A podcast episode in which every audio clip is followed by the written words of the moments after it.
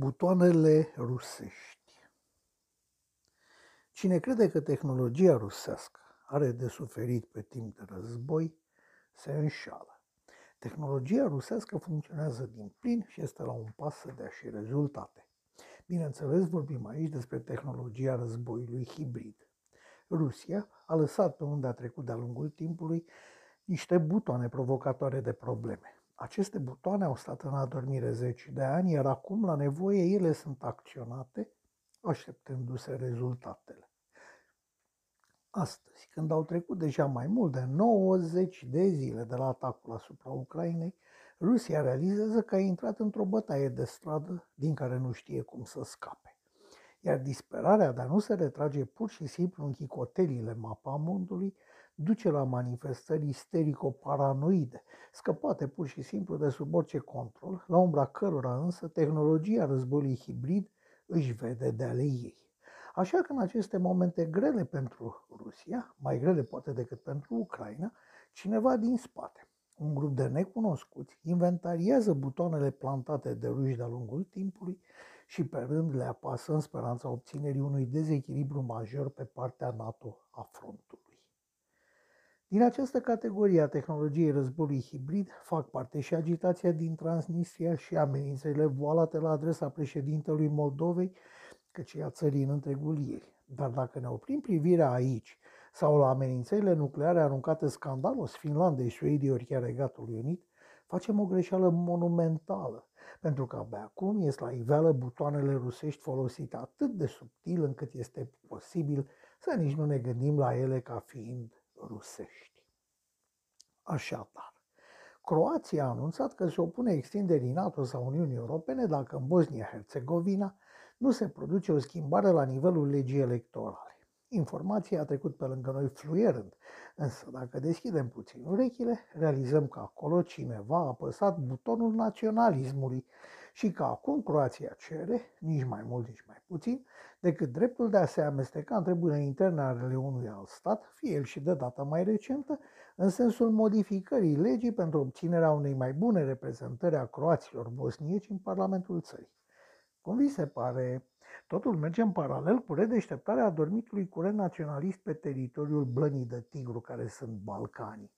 Urmează să presupun explozia cererilor xenofobe și naționaliste și în Serbia, în Muntenegru, în Macedonia, dar în special în Kosovo.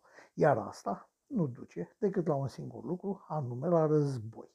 La un război care s-ar desfășura în spatele primei linii NATO, reprezentată de Bulgaria și România.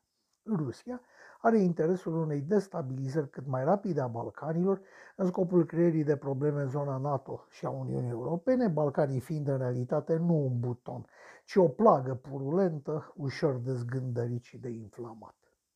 Observați, sper că în enumerarea țărilor reprezentând prima linie NATO între Balcani și spațiul ex-sovietic, astăzi revendicat de ruși, lipsește Ungaria. Da, lipsește, dar nu din greșeală, ci pentru că tot ca un buton acționat de la Moscova, trebuie privită și acțiunea recentă a conducerii Ungariei. Președintele acestei țări pseudo-aliate, pseudo-colegă în Uniunea Europeană și absolut falsă membră NATO, a reușit cu o singură fotografie să inflameze sentimentele anti din ambele țări. Și cum bine știm, ceea ce se poate construi bun între unguri și români în 10 ani se poate distruge într-o singură clipă.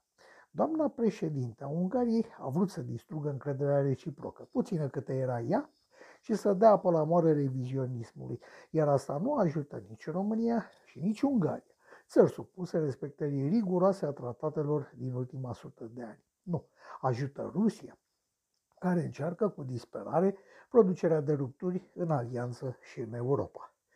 Instituția idioților utili a ajuns să numere șef de stat și dacă vă gândiți la declarațiile descurajatoare ale celor care spun că Ucraina nu se va putea integra în Uniune mai devreme de 15 sau 20 de ani, sau că ar trebui să facă ceva concesii teritoriale pentru a se încheia războiul, îmi veți da dreptate.